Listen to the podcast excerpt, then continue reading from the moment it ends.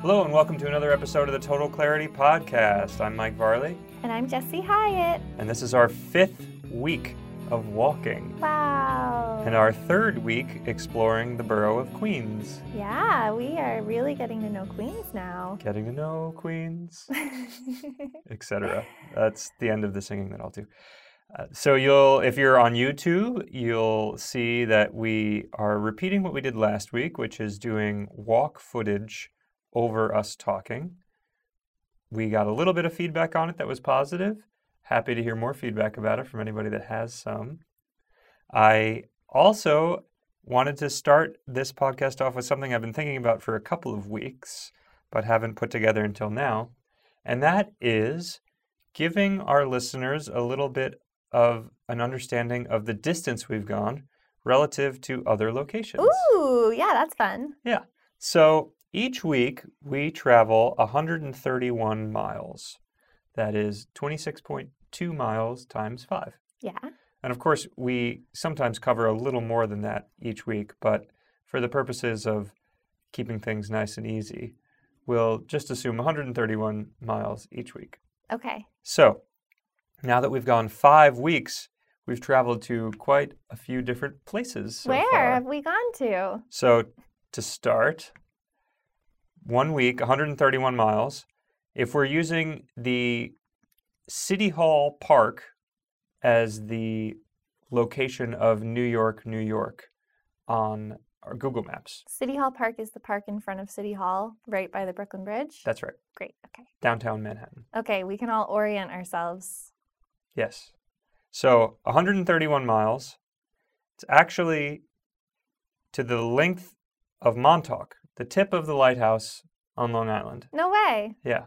Cool. So one week of marathon walks can get you the entirety of Long Island. Cool. Oh, yeah, because you would go right over the Brooklyn Bridge and then And there all the go. way out to the island. Huh. That's right. Cool.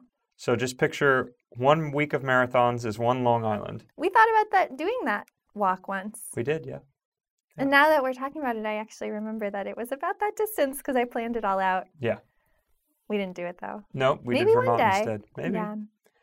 Maybe one week. Maybe one week. Yeah, exactly. Not one day. We will not be doing that in one day, I doubt. So two weeks. Washington D.C. Oh. Yeah. Again from City Hall? Always from City Hall. Always from City Hall. yes. Well, there you go. 262 miles.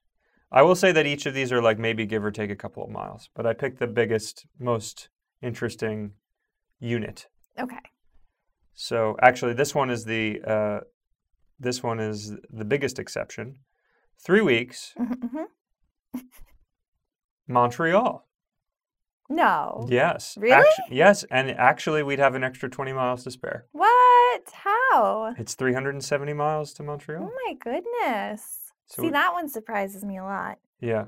So you can be out of the country in three weeks walking. So I guess when we walked the length of Vermont, how many miles was that? About 200. 200. And three weeks is 400 miles? Three weeks is 393 miles. 193 miles. Okay. All right. Well, I'm putting this together because when we walked the length of Vermont, we then took a short bus ride to Montreal. That's right. But we walked up to Canada. I'm just trying to put this all together in my head. Right. And there are a lot of things that, you know, fall within this distance too, you know, like we could get to Buffalo in 2 weeks and change, things like that. sure. Which I thought was an interesting. New York to Buffalo feels like the length of New York. So you could basically walk the length of New York in two and a half or three weeks. Okay. Yeah. So next one, Yeah. going uh, down south, Okay. four weeks, 524 miles. We could walk to Raleigh, North Carolina. Wow. Yeah, Raleigh. Raleigh. Yeah, you're right. I am. I know. But that's okay. I like the way you said it kind of it gives it a little bit of like an accent. So yeah, one month's worth of time we can be in Raleigh. Wow. That's pretty far to go. Yeah, yeah. And And what about five weeks? now we're up to date. Okay. Five weeks. Where are we? Where would we be? we could be in Cincinnati, Ohio. Oh. Apparently, we would not like to be there. I mean, I'm I'm I'm glad that we are here, I guess. Well, if it's not impressive enough for you, No, no, it's Another- I mean, that's impressive. That's impressive. That's far. That's a long trip. I'm just thinking about the walk down to Raleigh think like I think that seems like Pennsylvania. we pass through a lot of different Pennsylvania and Ohio are big states. Exactly. Pennsylvania and Ohio are big states. That's why I'm that's why I was a little like, oh, we could go to Ohio cuz it is cuz it would be a lot of walking through Pennsylvania. Mm-hmm. When we drove out to Michigan last year, it was a lot of driving through Pennsylvania Well, it's Ohio. interesting you say Michigan because Detroit is actually 600 miles away, which is closer than Cincinnati. Oh. We would go through Canada. But- Oh. You can get to Detroit faster than you can get to Cincinnati, Ohio Oh, that's interesting. through walking. Wow. Yeah. Well, this is fa- this is fascinating. Yeah. because we the the the walking trips that we've taken in the past have been that kind of trip where it's like you start in one location and you go to another location and you're staying at different places along the way. And I've always felt when we've done that like I guess it's it's incredible to see sort of like the distance that we can cover in that linear way and I I like knowing how far we've gone in a line, Yeah. even though that's not how we're doing it right now. Yeah. And these are not necessarily in lines either. This is just the fastest right. the fastest walking route. Yeah, it's not as a bird flies. No. It's as a Mike and Jesse walk. It's as a Google map suggests. Gotcha, gotcha. Yeah. All right. So yeah, so I don't know if we'll do it every week. Maybe we will. We'll see. Maybe it'll be a five week update every five weeks. I don't know. I'm not gonna. We we'll do it whenever we feel like it. You'll get no promises from us, internet. So yeah, so that's it. But let's pivot over to this week's walk. okay. As we said earlier, East Queens. Do you want to start us off? Okay. Sure.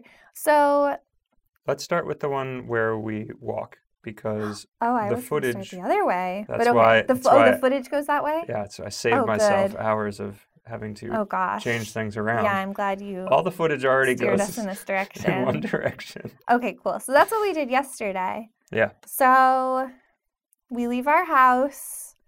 We walk in a way that we've walked a number of times already up. Well, we walk up Cooper instead of up Decatur, It but was we've done that a couple times. We've gone this route last week, but the footage that you're most likely looking at right now does not include last week's portion because we had already captured that. I see. so- okay. It goes up Cooper and then on to Myrtle through the Ridgewood area and the Glendale area like we did last time. But then we quickly veer off That's right. because we're going east now. Well, we ve- yeah, we veer off the previous route, Yeah. but what that entails is remaining on Myrtle Avenue.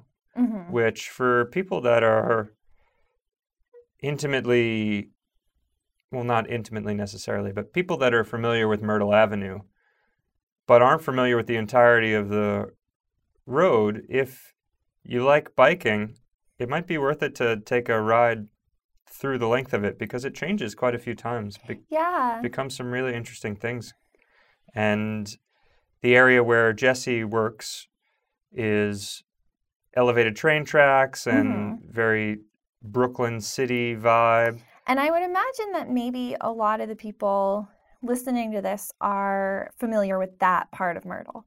That's the part of Myrtle that's runs through Bushwick and Bed-Stuy and is sort of like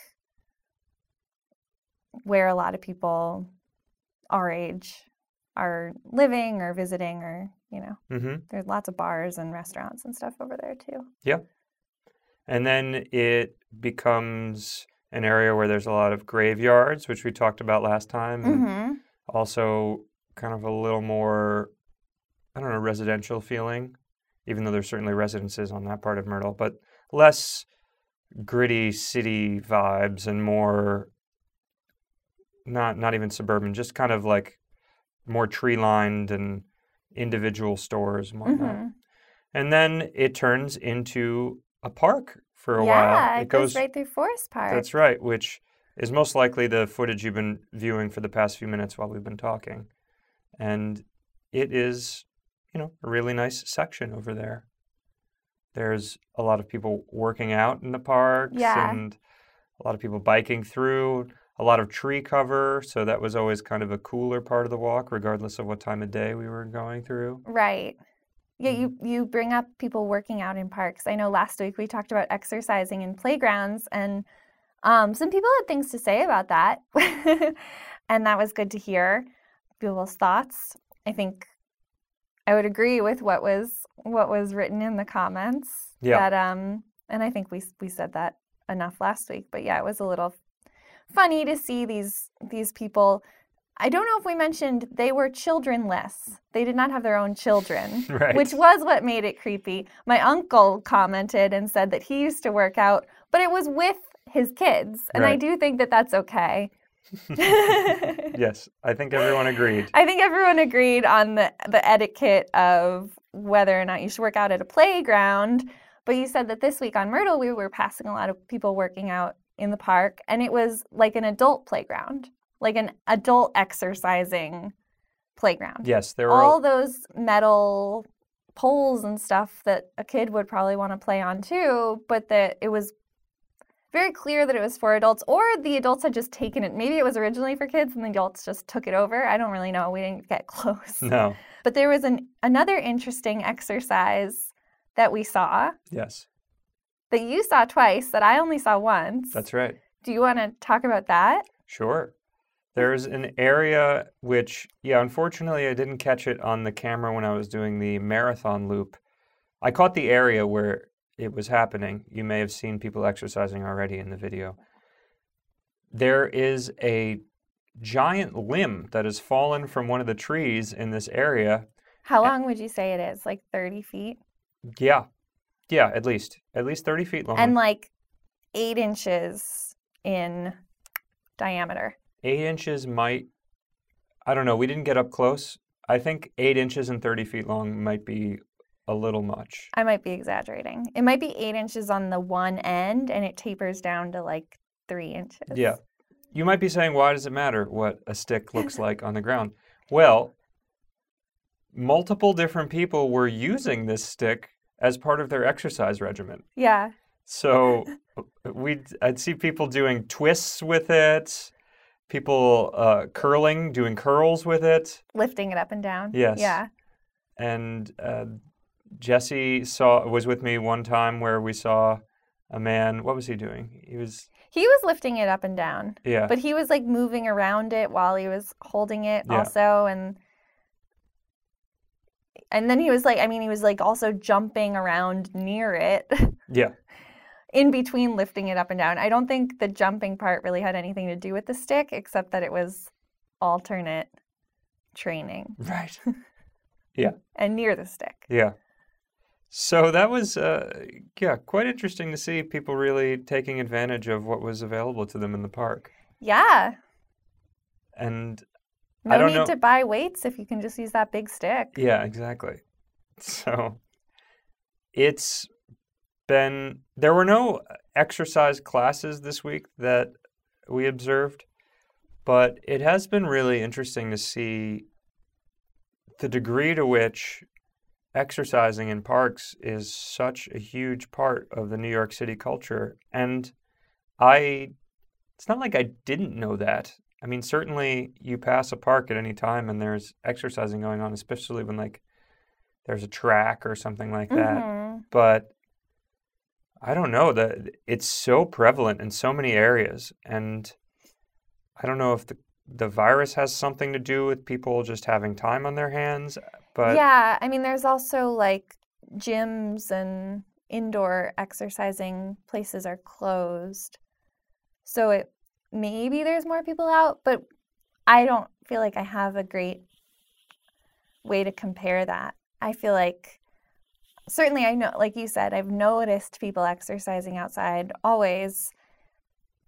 And it's the summer and people are outside and like to be outside, but I but I don't know that I it does feel like there's a lot of people at those yeah, stations. yeah, we can only speculate. And you're Yeah. you're right. The fact that the gyms are closed right now uh, would you know suggest that maybe there's more people. But I also I don't think I've seen any gyms or I haven't taken tremendous notice of any gyms in neighborhoods either. It does seem like these would be Mm. the options for people Oh, that's a good point. Yeah. in a lot of these neighborhoods. Yeah.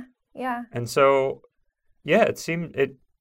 It's really cool. I really like the idea that you know people are self-starting in in these park areas, and like the city in a lot of these parks has accommodated them by providing, you know, ad- adult jungle gyms essentially for people to do the exercise, and it makes it an area where there's there's actually it seems like a lot of times there's a lot of positive energy around that space too you know i don't i haven't really gotten any vibes of people being negative around around those spaces usually they're people supporting each other and it yeah creates an atmosphere where it feels good to be in that space you know Yeah. Yeah. It seems like people are either supporting each other or just doing their own thing. It doesn't seem, it it hasn't looked like there's a lot of um, competition.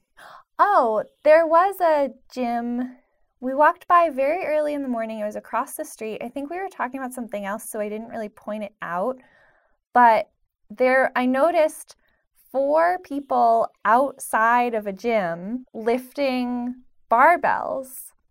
It was like a class that was happening on the sidewalk. Hmm. There was one person sort of telling them what to do. hmm And then I noticed the four people all lifting their weights. Like it was outside of a gym that was closed. huh no, But I- that I was early on, not too far from us.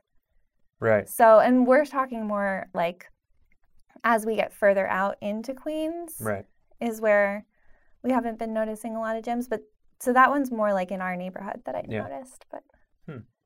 yeah i mean like, you got to figure you- the gyms want to start up oh, too they have so. to figure, yeah, of course, I'm sure. And people probably want to be able to use that equipment. If you don't have a giant tree limb available, then you really have to go find your big weights and stuff. Right, right.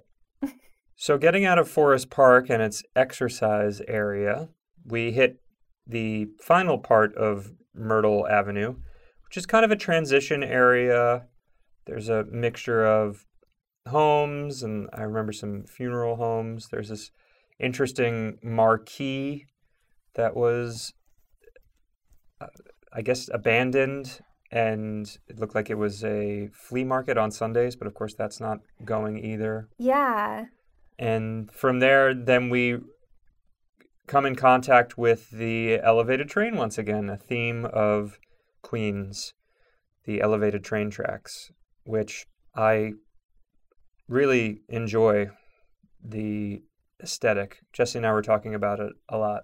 You can almost expect to find the same types of shops. It's a similar vibe for Yeah. sure. Yeah. So I'd say that elevated train area near Myrtle Broadway and the earlier part of Myrtle Mm-hmm. maybe has slightly more bars and restaurants, Mhm. like sit down bars and restaurants. Yeah.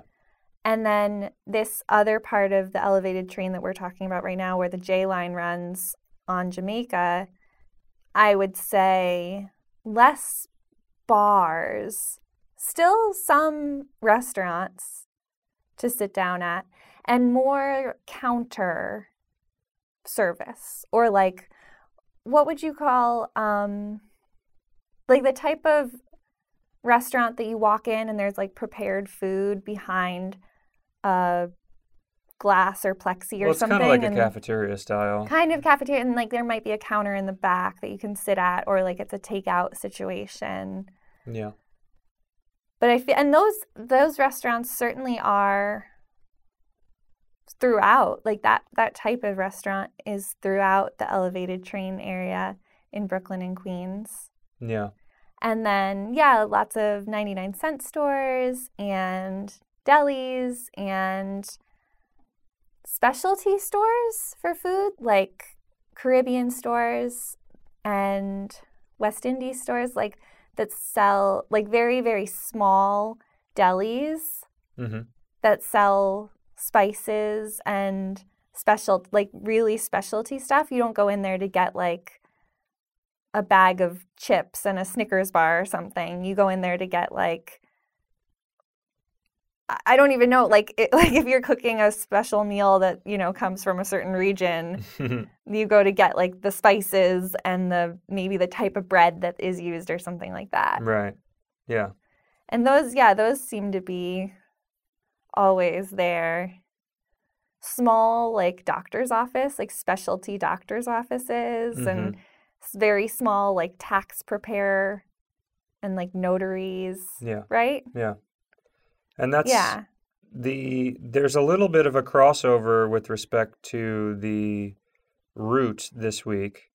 We don't actually walk on the same streets for any meaningful amount of time, but we do hit a crossroads at one point between the very start and the very end. So Yeah. there this kind of storefront is described describes both the, kind of the, the start of the walk and the end of the walk and yeah i mean i particularly out in the queens areas that we've seen this past month it is as jesse described and i think you're right I, you know the area closer to where your studio is does have a lot more bars and whatnot as well. Yeah. Well, like it seems kind of like the ev- the elevated track streets. It's a lot. It's mostly businesses, right? Mm-hmm. Which makes sense because living right next to the elevated track. I mean, there's always apartments above, Yeah, yeah, but it's ground not often like commercial. full apartment building. Yeah, it seems like the ground floor is almost always commercial, with minor exceptions here and there. And then, yeah, I mean, it, ma- it makes sense for a number of reasons. Like living on the ground floor under the elevated tracks would be a very unique experience. And then it's also the train is stopping every 10 blocks or so. So you can people are there. Yeah. People are walking on that street. It that's where they're going to want to do their shopping. Yeah. But it usually seems like sort of like the basics. Yeah. Whereas then over yeah, near where my studio is, it I feel like it's sort of been developed and gentrified and I think that's where kind of the extra bars are coming in because there's a lot of young people. There's a lot of like young people that are trying to go out and meet each other and do that whole scene. right. Which I'm sure there's young people wanting to go out in all these areas, but it seems like the the like purely bar vibe is just a little heavier. Yeah, yeah, But all that other stuff exists over like throughout the whole the whole space. yeah, yeah. So we're on that under the tracks there for I don't know ten or fifteen blocks before we get into Jamaica, which is a major hub of Queens. In some ways, perhaps you could you could call it the hub of Queens. Yeah, And Jesse did a bunch of research on it this week when she was at the studio one day. I did. Yeah, so um so it is a major hub of Queens. In Jamaica, there it's a major transit hub. 10 Long Island Railroad branches converge there. We have been there a number of times when we're going out to visit your family. Mm-hmm.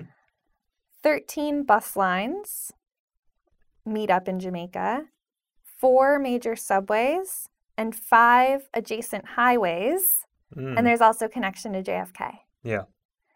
So, Yeah, changing at Jamaica is something that all people from Long Island understand. Absolutely. Yeah. I would I would think so. You have to you just you know, generally you like to avoid doing it because it just takes a little bit extra time.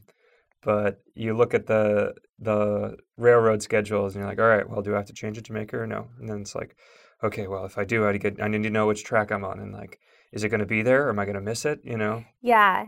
It's wild. I feel like I'm getting I'm definitely getting used to that how that works to ride the railroad out to Long Island and change it to Jamaica. But it took me a while to understand like where do you look? Who do you listen for? Are you going to know what to do? And then there's that trick where you can go through another train. Like if you have to get to the other track, but there's another train with both its doors open, you can just go through. Right. And everyone does it, and I'm like, I, I feel comfortable I with it now. Exactly. Like, what if the doors close and I go to Hempstead or something? I don't even know what Hempstead is. Where is that? Where is that in relation to Huntington? What's going to happen? You know, um, it's kind of just like riding the subway, the New York subway. Mhm. You you know, you get the rules down, and then you you know what you're doing. But Mhm. Anyway, we're speaking about Jamaica here. So so it's a hub, planes, trains, automobiles, they're all there. They all meet up there. In 1925, Jamaica became the premier shopping area of all central Queens. And in the 30s, it was considered the financial heart of Queens. Mhm. That lasted through till the 60s, and it's only really sort of lost steam because people started moving a little bit further out and into Nassau County. Mhm.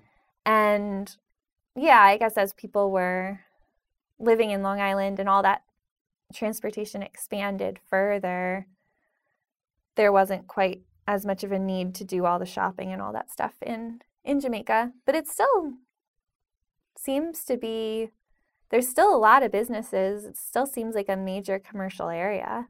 Yeah, it's pretty interesting to me.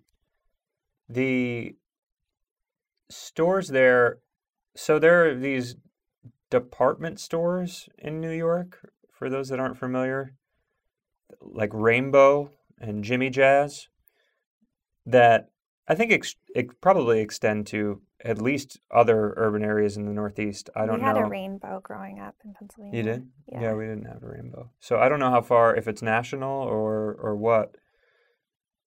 They remind me of, in a funny way, the again in quotes department stores that you might find at a beach town. Yeah, you know, where of. like they all sell the same thing mm-hmm. And they look like big and impressive on the outside, and then the inside you're like, okay, well this is just this is a store. Yeah, know? I mean it's like basic. It's like you know, t-shirts and Yeah. shoes and but it's all pretty like just like cheap and easy and basics. Yeah, there. I mean, there were a bunch of outfits being outfits being advertised for like three ninety nine. Yeah. And it's like, oh dear, Yeah. where was that made?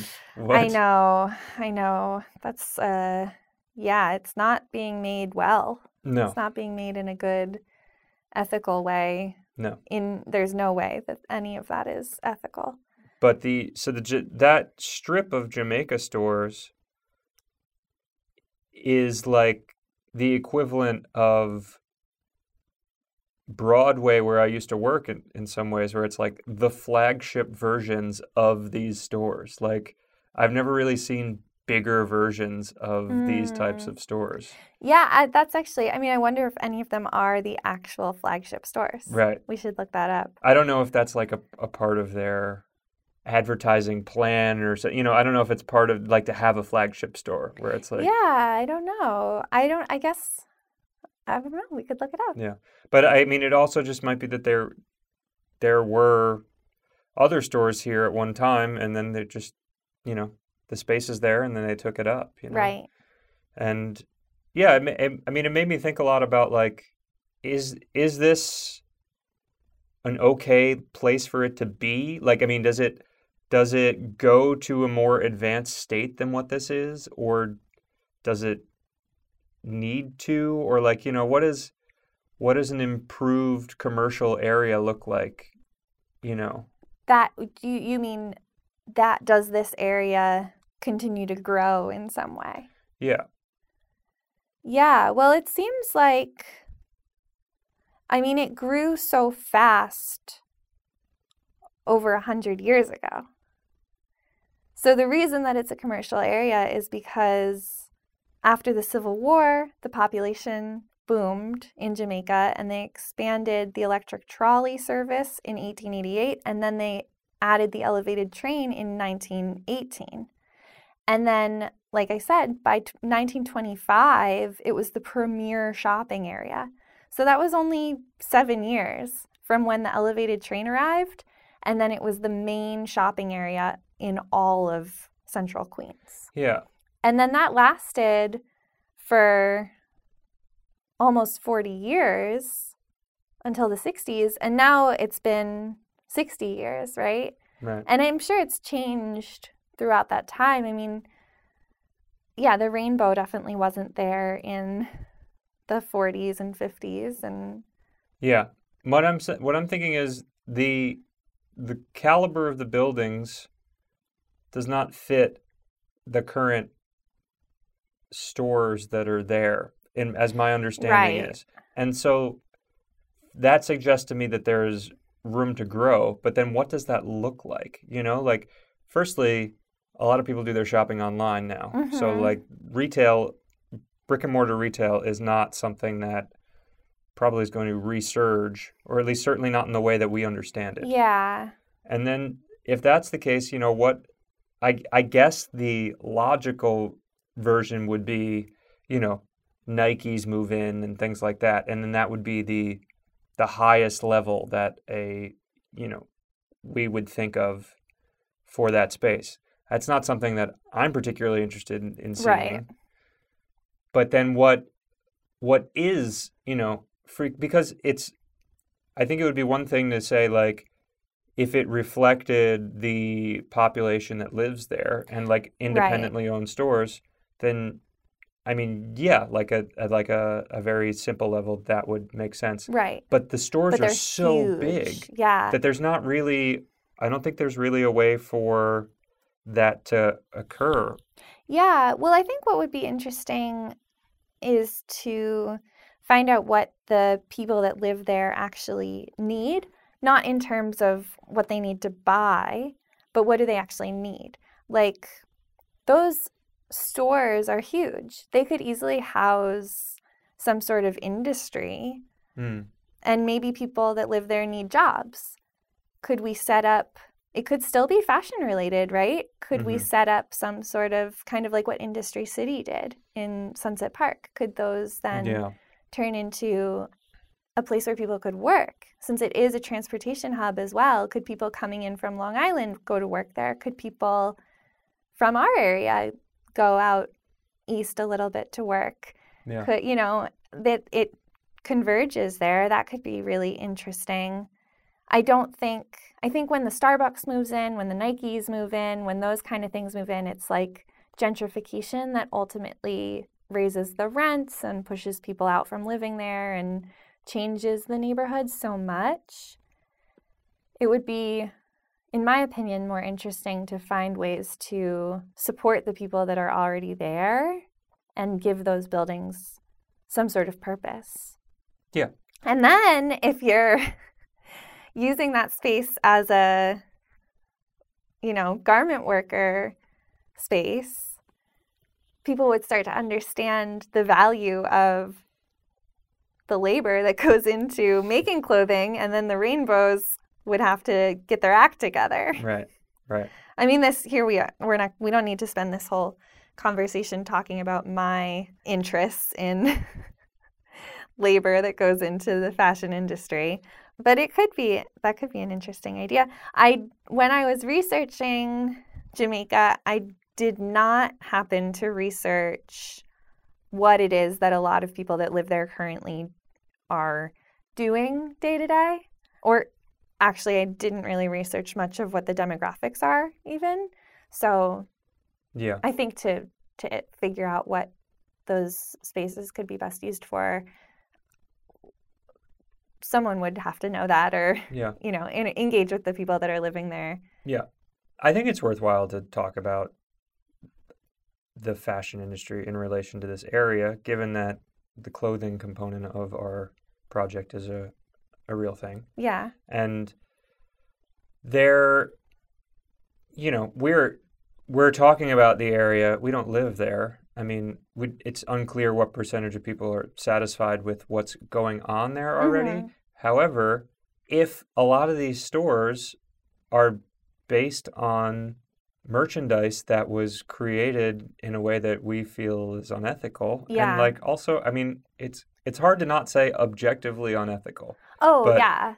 you know then it's a it's a question of well if that's the case then i think it is worthwhile and not invalid to think about what it could potentially be you know Yeah, definitely. I mean, it's a, it is a it is something that you have to be careful about. The idea of like thinking it could be something else if you're not there, but then when you're comparing it with the idea that that area is based on potentially the suffering of lots of other people, you know. Yeah, I mean, I think as people start to learn about that, it's definitely something that no one wants to support. It's unfortunate that in the fashion industry, there's very little regulation and there's very little transparency. So, when you're given the option of shopping at a rainbow where you can spend $4 on your entire outfit, and if you don't have a lot of money, you don't have a lot of options for where you're getting your clothes. And of course, thrift stores are shopping at a thrift store is always ethical. Well, I guess I shouldn't say always. I shouldn't should I shouldn't put a blanket statement on that because the owner of the thrift store that you're shopping from could be supporting terrible things. Mhm. but most but when you're talking about an environmental impact and you're talking about a labor impact of who made the clothes, then shopping at a thrift store is ethical. Shopping secondhand is always ethical because it already exists and you're not forcing more to be produced. Yeah. But yeah, I mean, if you're buying a t shirt and it's less than $10, that's not going to be, The math doesn't add up. yeah, Much in the same way that buying meat that's very underpriced doesn't really add up either. right. and it's such a such an ingrained part of our culture that you know we just we excuse i mean it's not even it's like it goes beyond excuse it's really the the conversation isn't weighted enough to even say excuse it's just like a part of the fabric of what Literally. we are yes Yeah, well it's it's also just it's not really there's an element that's on the consumer. We can boycott, we can use our money to say what we want and how we want people to be treated, but we also aren't given the information.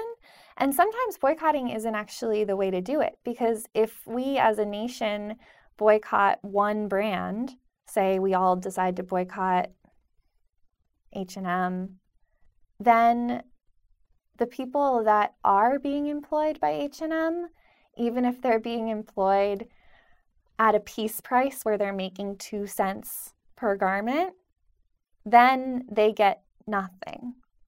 Right? And it's not that 2 cents per garment is good and it's not even like, well, it's better than nothing, but it, it is better than nothing.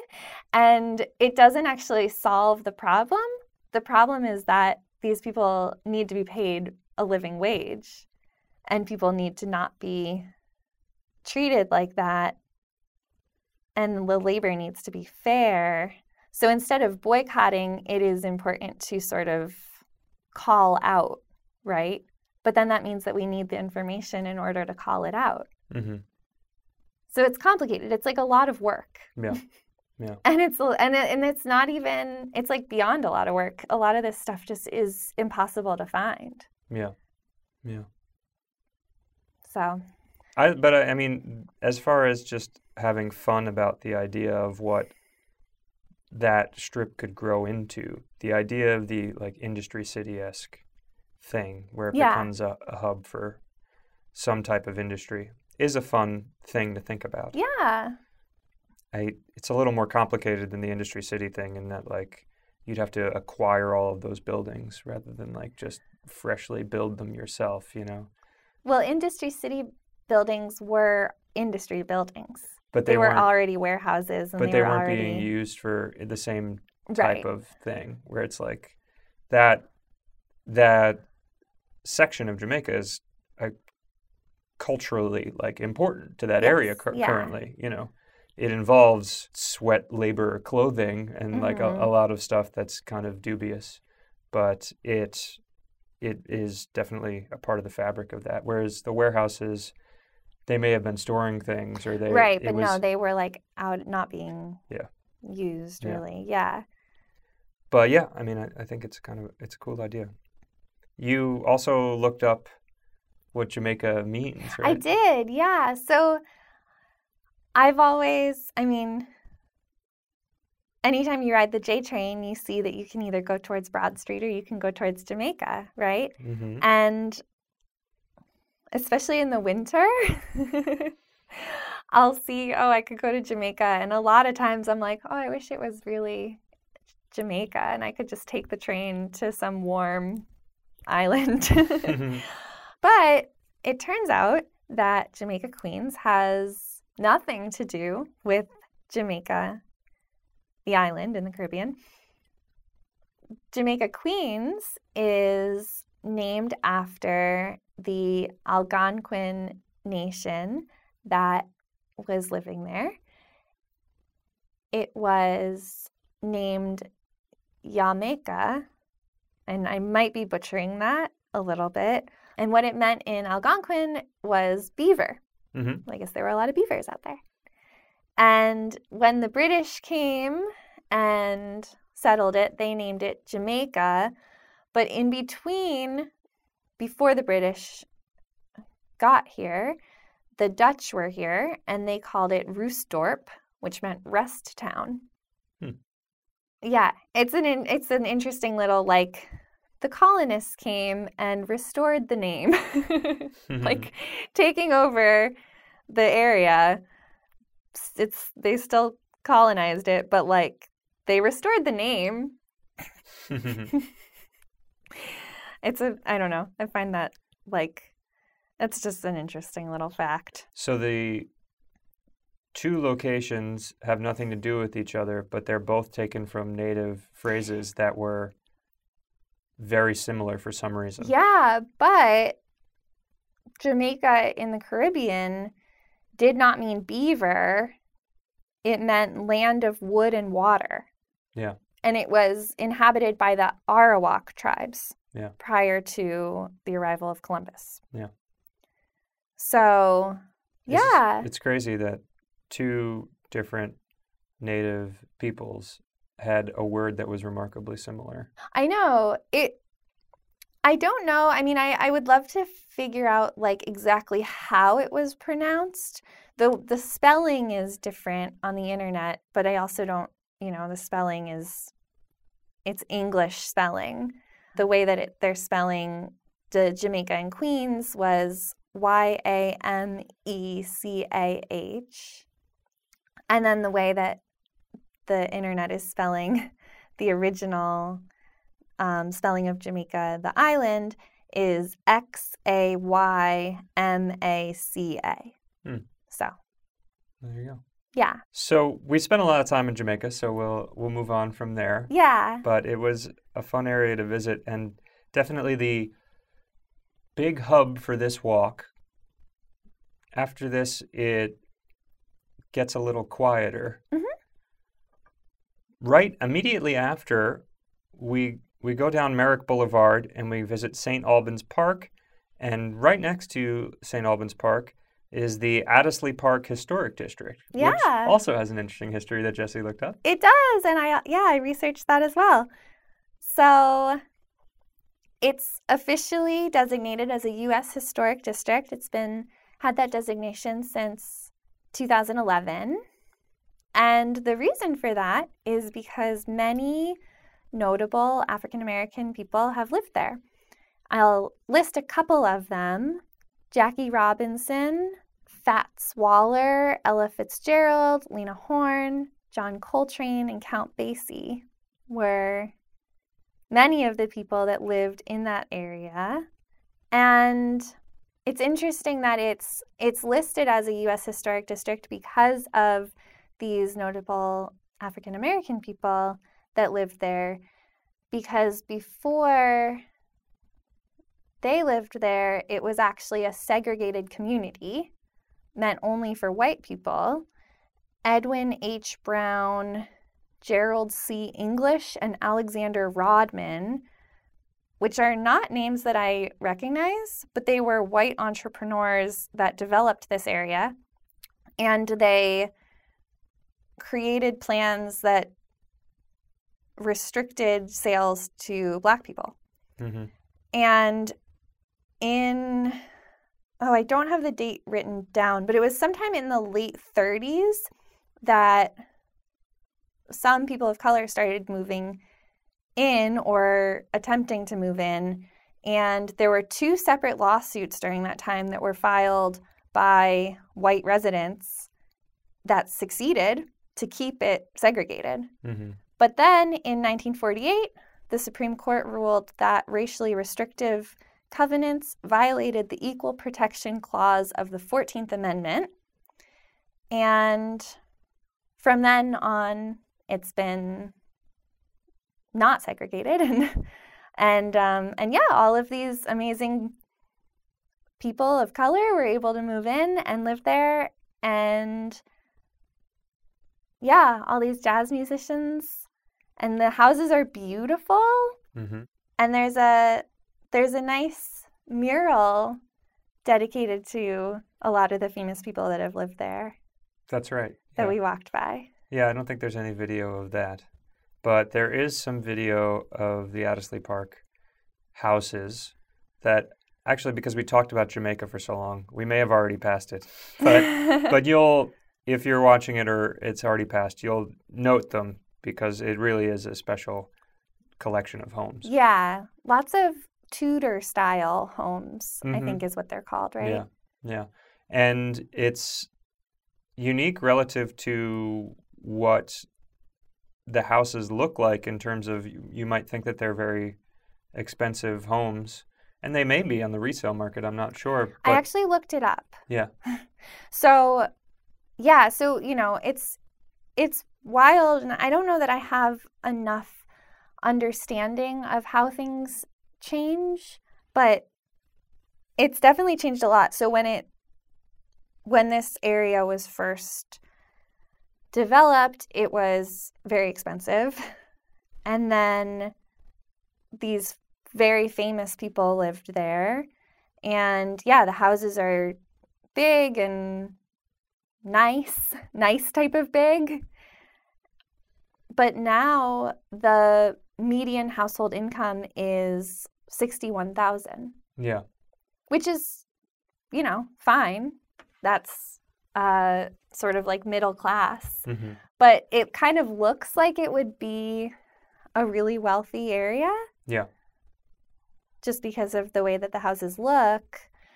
And I would, I think if we walked through and I didn't know, I hadn't done this research, I would imagine that the houses were selling for over a million. Yeah. But I looked on Zillow hmm last night and that's not the case. Yeah. The houses are selling for anywhere from 300,000 to 800,000. Wow. Yeah. As as we said, they're they're really nice homes. I mean, they're it's a little bit further out into well, it's just not super convenient to other transit. There's Long Island Railroad and buses. The trains you would have to walk to Jamaica, which I guess we're walking everywhere, so it doesn't seem that difficult, but it, it isn't really something that you could normally walk to. It's definitely the area that starts becoming more car centric, I guess. Right. So, but it was definitely cool to walk through there and see that space. And it has a great park in St. Albans Park right near it. And then from there, we walk into St. Albans I guess, proper, you would say, Mhm. which we'll go through again later when we do our Hip Hop in Queens walk quite a ways away from here Yeah. towards the end of our time. But that's where a tribe called Quest is from, and there's a, a, mural over there that uh, we took a picture of as we were going by. And yeah, there's a there's a lot of stores along the Linden Boulevard area, which is what we walked for a good chunk of the time. Very quiet this week. I don't know if it was because of the heat. When we were there on Saturday, we did a Tuesday through Saturday walk this week based on accommodating our four day weekend for Jesse's birthday last weekend. So on Saturday, there were a lot of people out there. hmm And when we went by in the afternoons, there were more. In the mornings, around 11 o'clock or so, the late mornings, there was basically nobody out there. And that was, I feel like for me, a theme of this week, which is there was a lot of silence in many of these neighborhoods that I'm not accustomed to in other parts of the city. Right. Not a lot of car traffic, not a lot of people, not a lot of music. No. There was, yeah, I'm trying to think how many areas were industrial that we walked through. And I don't think Not that there very were, many. no, really just the closest you could say was that little stretch between Jamaica and Myrtle Avenue. Yeah. Other than that, it was either under the train tracks or there was some park areas we'll get to and a very large chunk of just home areas that were very silent and I guess when we were walking through the St. Albans area, it was strange because there, there's a lot of commercial buildings, and for there to be silence around there was a little a little strange. But yeah, I, I was also trying to figure out what it it it didn't feel suburban in the way that last week felt. And I was trying to figure out why that was last night when I was writing down some thoughts as I try and do each night. And I I wasn't quite sure why. Like I I thought that the it was it was suburban in some ways in that there were more cars. Like it definitely felt like a car culture in a lot of these areas. hmm And there were there's less sidewalk traffic. But then in other ways like there was it felt like there was a lot more bus busing going on around here than the previous suburban areas that we had identified in like North Queens. And also the I guess the store types and commercial areas felt like more connected to city living as well. hmm I'd say that too.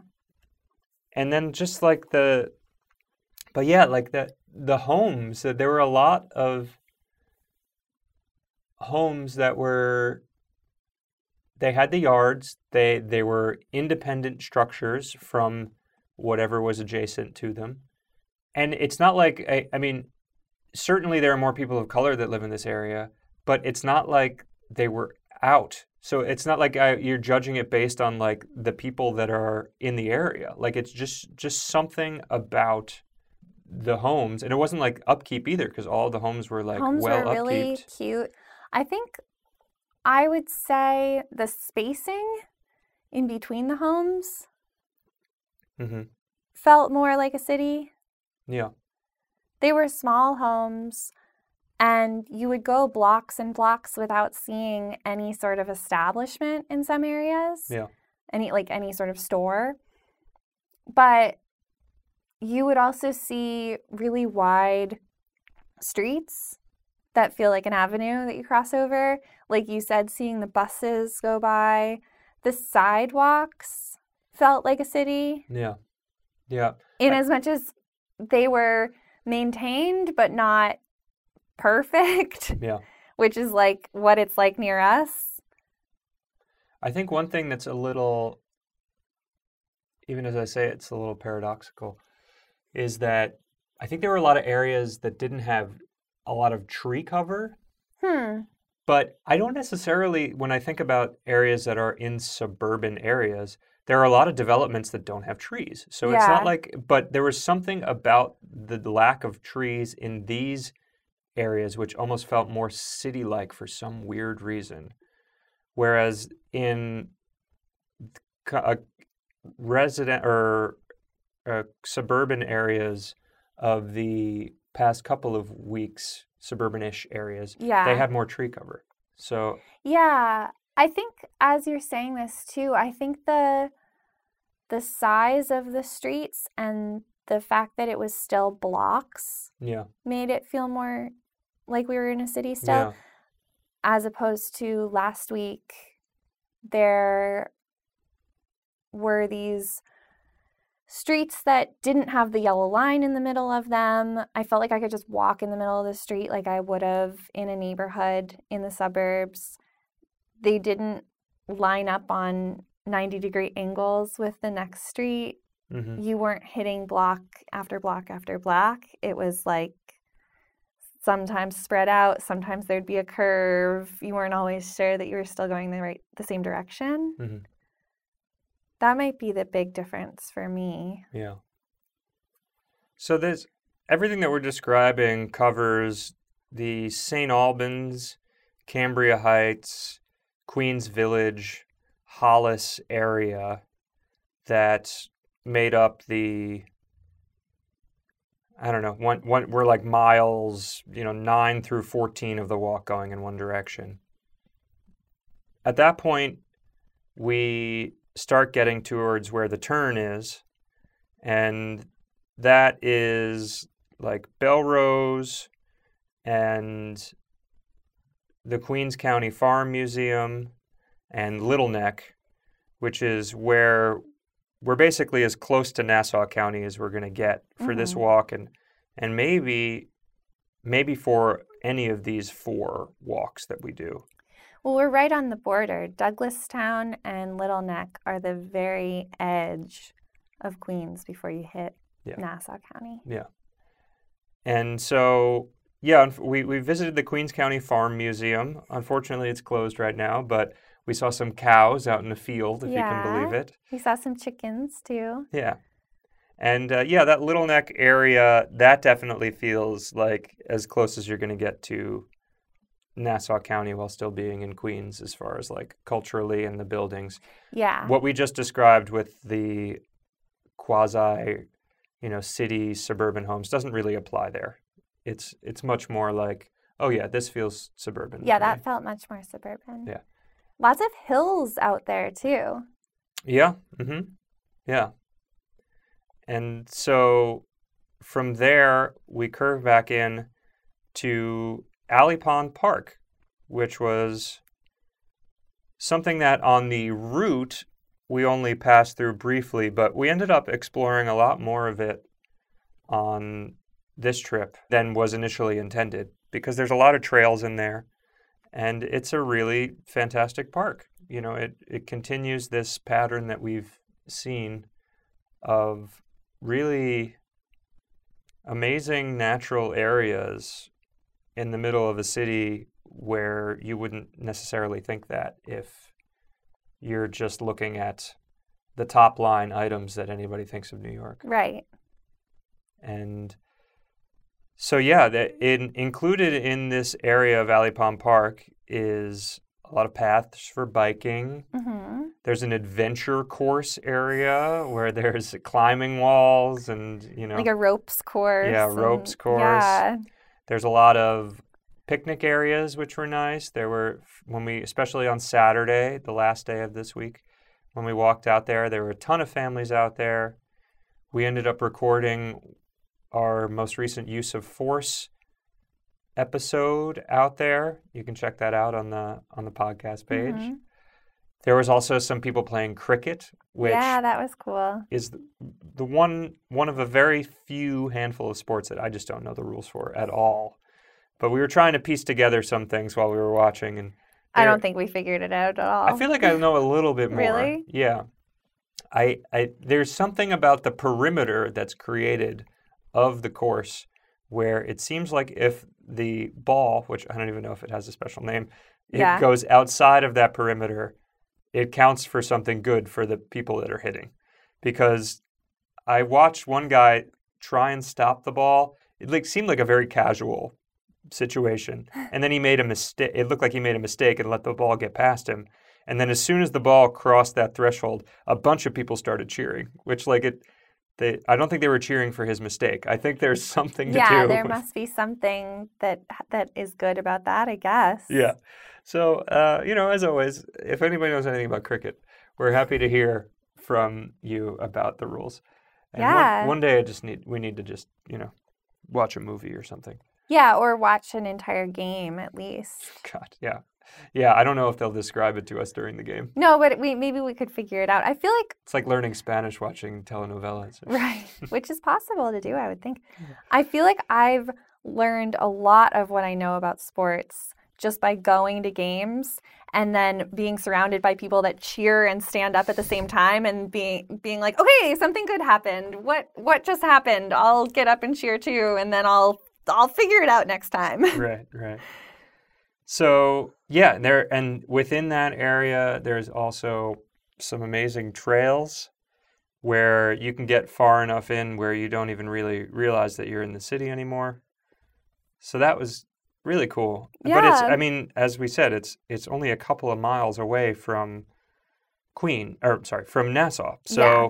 it's very difficult for anybody to experience this unless they're really driven to go out there and Right. so few people would talk about this park like i don't have really ever heard anybody talk about this to me Yeah, I don't know that I had heard of it before either. Our friend Layla certainly knew about it because she works right with parks and natural areas, and it's a natural area in the city. But yeah, it's far flung. One other cool thing about Alley Pond Park that I want to say is that the oldest tree yeah i was Is gonna i was going to talk about that as well there's an upper kind of it's divided by roads grand central and the cross island yeah, not just roads, highways. Yeah, highways. Uh, so you have to like go in and out of it. And the section that is divided by the Long Island Expressway, it has, yeah, as Jesse said, the tallest trees in the city. yeah. So we walk through there as well, and it that there's a little path that goes through that area, and it is right up against the highway. So it's pretty funny because you can be walking, and that area, I guess, is prone to traffic, and so you'll be walking through the forest, and then you'll turn to your right, and there are people looking at you. And they- I think they're a little confused because From their car. Yeah, it Yeah. looks like just a forest, and then there's just a random person you know, walking through, maybe filming them, not inadvertently. Yeah, the, the whole thing. I think y- you know you can you can do a pretty strong loop in or in an hour or so, and we didn't even tackle all the areas. There's there's too many to to hit. So I would recommend it for people looking for something to do for a day that like nature in the city, but don't want to necessarily go upstate Mhm. or just want to do something different. you Yeah. know? So at that point, we are rounding the turn, heading back home. We spend a lot of time on 73rd Avenue, which probably doesn't mean much to anybody, but it's a long stretch of road. We when we make the turn at Alley Pond Park, we're somewhere in like the 232 region, 232nd Street, that is. And then we take the train all the way back at 75th Street.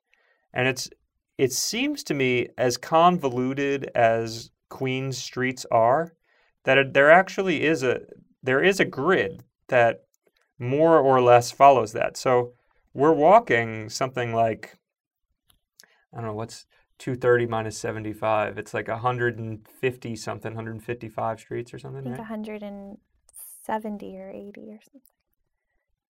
230 minus 75. 230 232 minus or 230 minus s- 100 would be Oh, 130. you were right. 155. Yeah. Oh, like no. My fast math. Fast math. So long as one of us got it right, that's fine. Yeah. So I'm usually the math whiz though, but you're a good math whiz too. you're the math whiz of the family. So this so yes, we were on 73rd for quite some time. And that area is, you know, mostly residential. I, there's there's a smattering of commercial here and there. It's all car commercial. I mean, there's parking lots and whatnot Mhm. for people to drive up to. We go through Cunningham Park, which is mostly there was big soccer fields there. There were there were always there were soccer camps going on all week. yeah, that was fun to watch. Two days in a row, it was raining just a little bit Yeah. as we passed by. And the first day, we overheard the camp counselor, I suppose, or soccer coach, whatever his role was, saying to the kids, okay, so we're going to get back out there. If it starts raining again, we're going to call it a day. We're not going to play anymore, but we're going to give it one more shot. And then one kid of 30 said, Oh no, I just put my other shoes on. And then the camp counselor said, All right, I mean, does anyone want to go back out? And it was just, he had made a grave mistake. He really all the invited the, kids- doubts of yeah. too many eight year olds. Yeah, and then we I don't know how it played out from there because we had to go. But the next day, same camp counselor, same group of 30 children were also pulled off to the side because it was raining slightly and parents were just coming to pick them up. And I can only imagine what had transpired the day before. I think he got paid in advance. That would be my guess. Yeah, oh, maybe I mean, who I don't know how that works. Yeah. yeah, but it was funny to watch. I felt a little bad for him. He seemed maybe a little outmatched by all the children. Anyone would be. Well, maybe not anyone. You just don't give them the choice. No, I guess When yeah. somebody asks, I have to put my shoes back on, you say, You get to put your shoes back on. See, yeah, you really, you should have yelled that out before he opened his mouth, and Right. we could have saved everyone a big deal of trouble. Right. I think uh, one thing I want to call out before we get too far along is that we also were passing our friend Sean's high school, St. Francis Prep. Yeah, So we got to see what that looks like, and it was it was just fun to, to wave at it.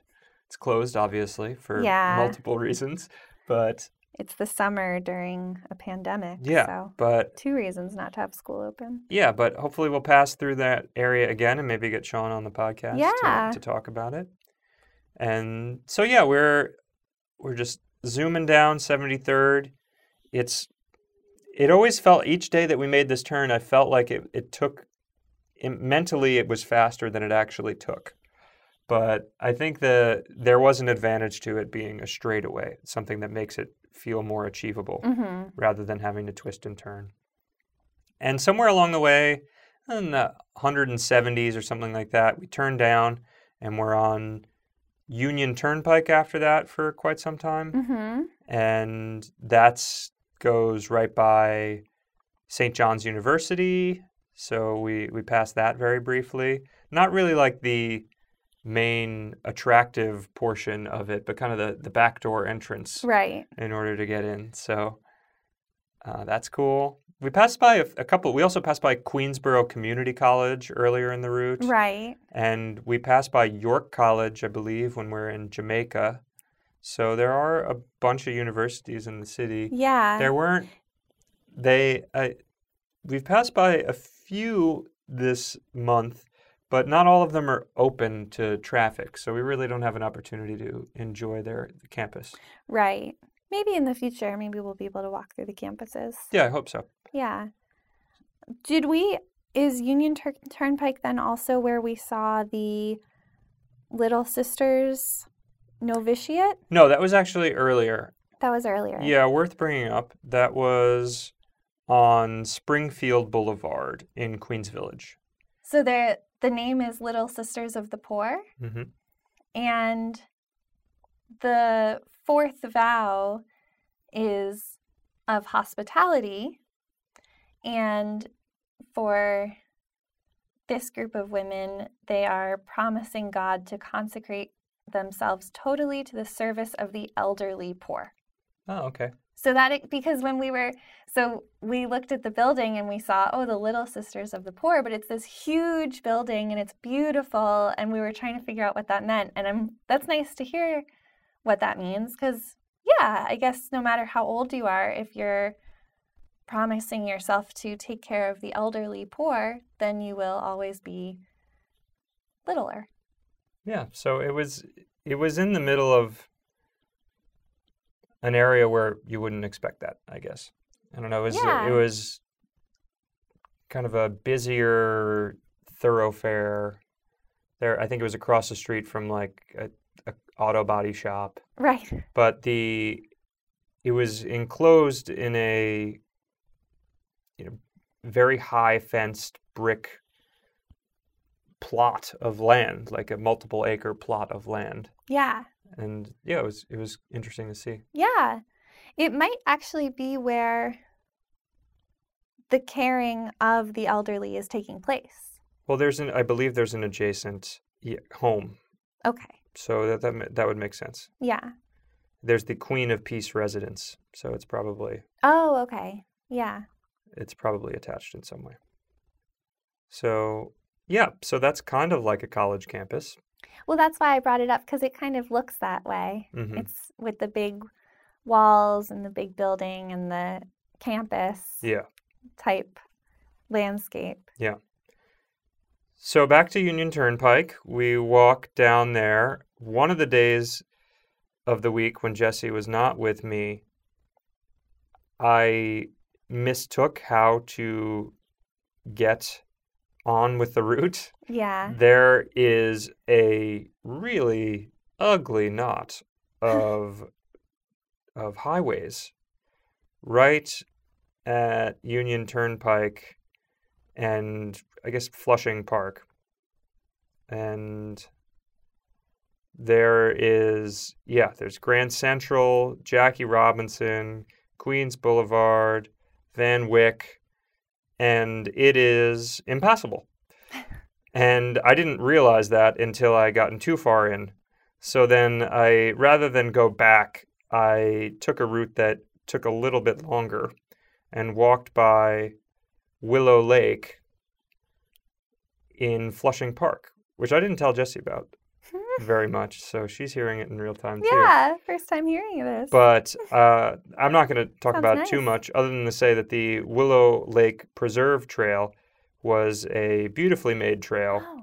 It's if you see the Instagram pictures, there is a picture that I took from there where you need to walk along some, I guess, concrete blocks that are embedded in mud. They might not be concrete. Is that what that was? Yeah. I saw that and I thought to myself, wow, I did not see that.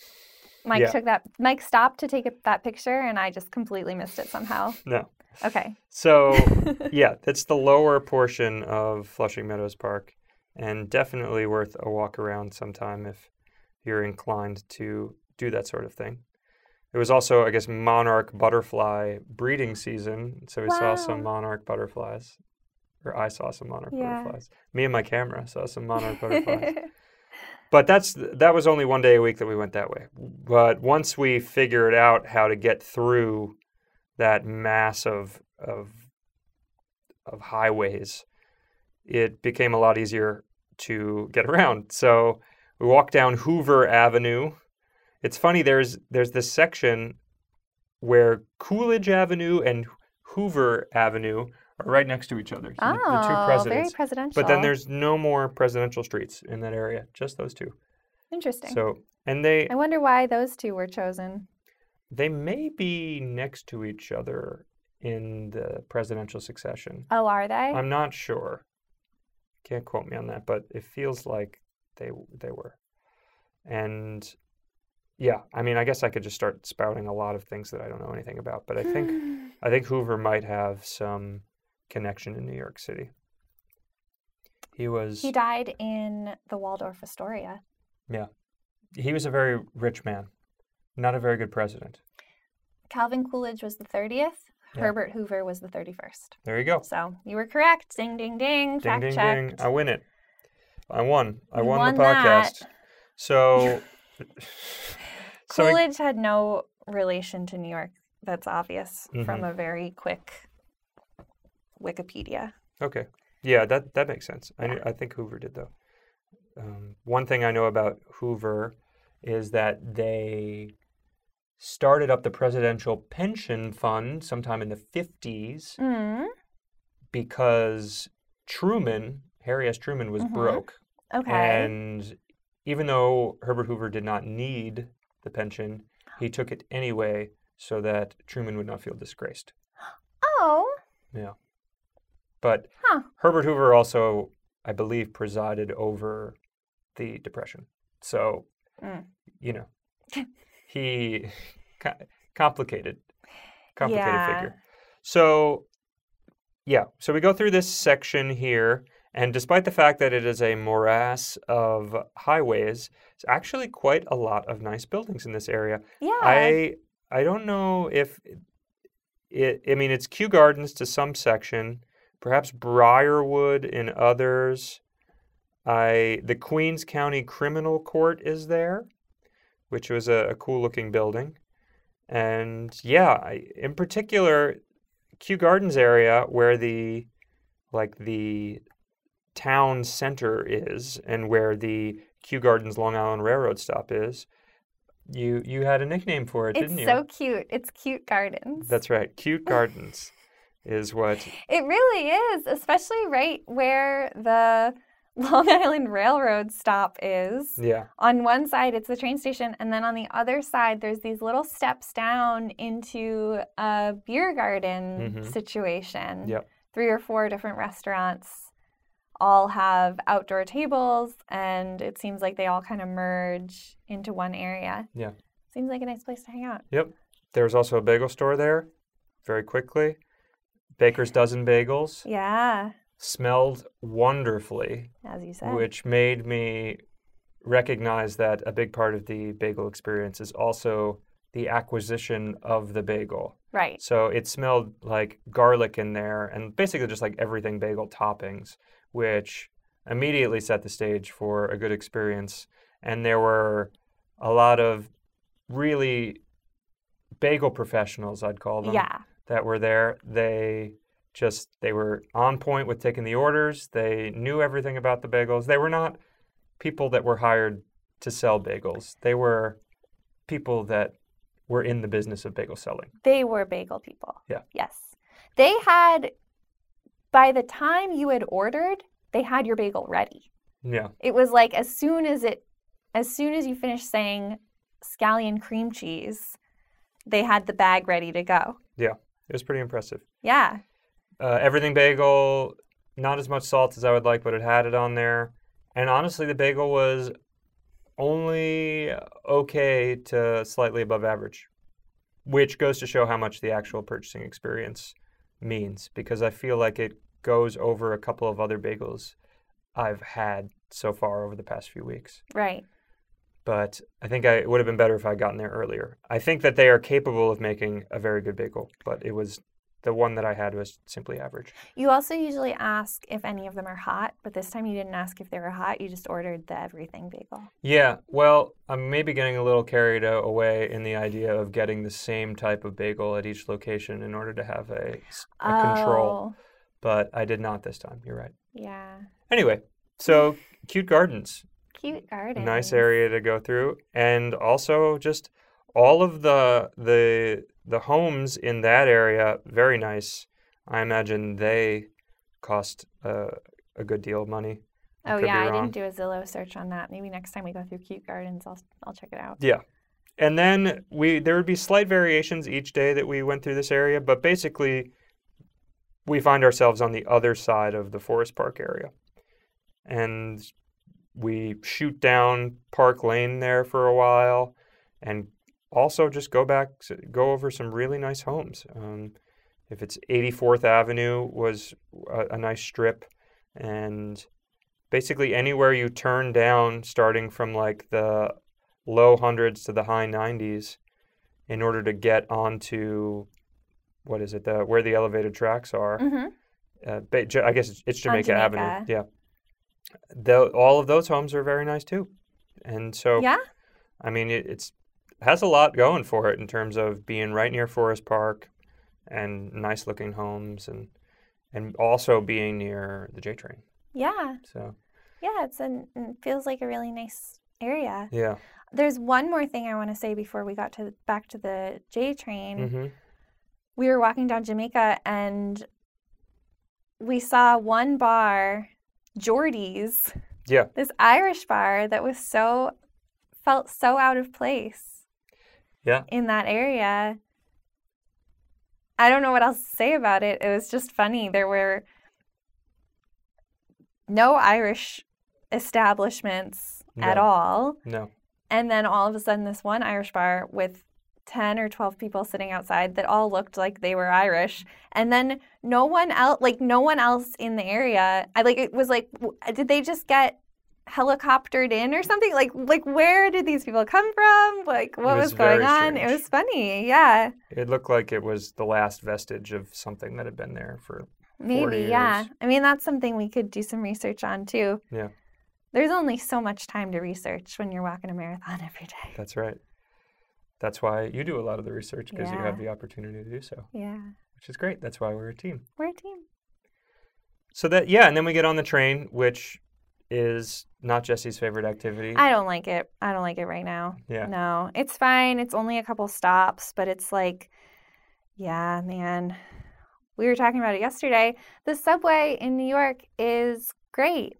It's Yeah. great that we have it. It's a great transit option. It goes everywhere. It's the same price. It's very fair. It's uh not super clean but fine. It's safe. But there's no, because it's, you know, there's no way around it. There's no way to sort of control what's going on on there. And right now, there's plenty of signs that say wear your mask, but there's always plenty of signs that tell people what to do, and they don't listen. There's a level of etiquette that you can choose to have or not. And so the majority of people are wearing a mask and distancing and being very respectful. But you just, you know, one person can come on and really cause a scene. And that happens during all times. But it's particularly upsetting right now because it's not only annoying, but it's also there's COVID around. And if somebody's causing a scene, they might also be spreading this deadly virus. So Yeah. Yeah. that isn't great. But, you know, I just double mask. I double mask when I go on the train. We're only on it for five stops or so on this route. And most weeks we are not on it at all. We're just walking. So Yeah. all right. So that does it for this week's route. There's not much to report on the what hurts front other than the feet hurt. That's just kind of the way it is. Yeah. I think that having the four day week off actually was a little bit of a detriment because things that had calloused up got opened up again. But Mm. we'll see. We only have this one day off. This is a Sunday. Yeah, we'll we see how this start week again goes. tomorrow.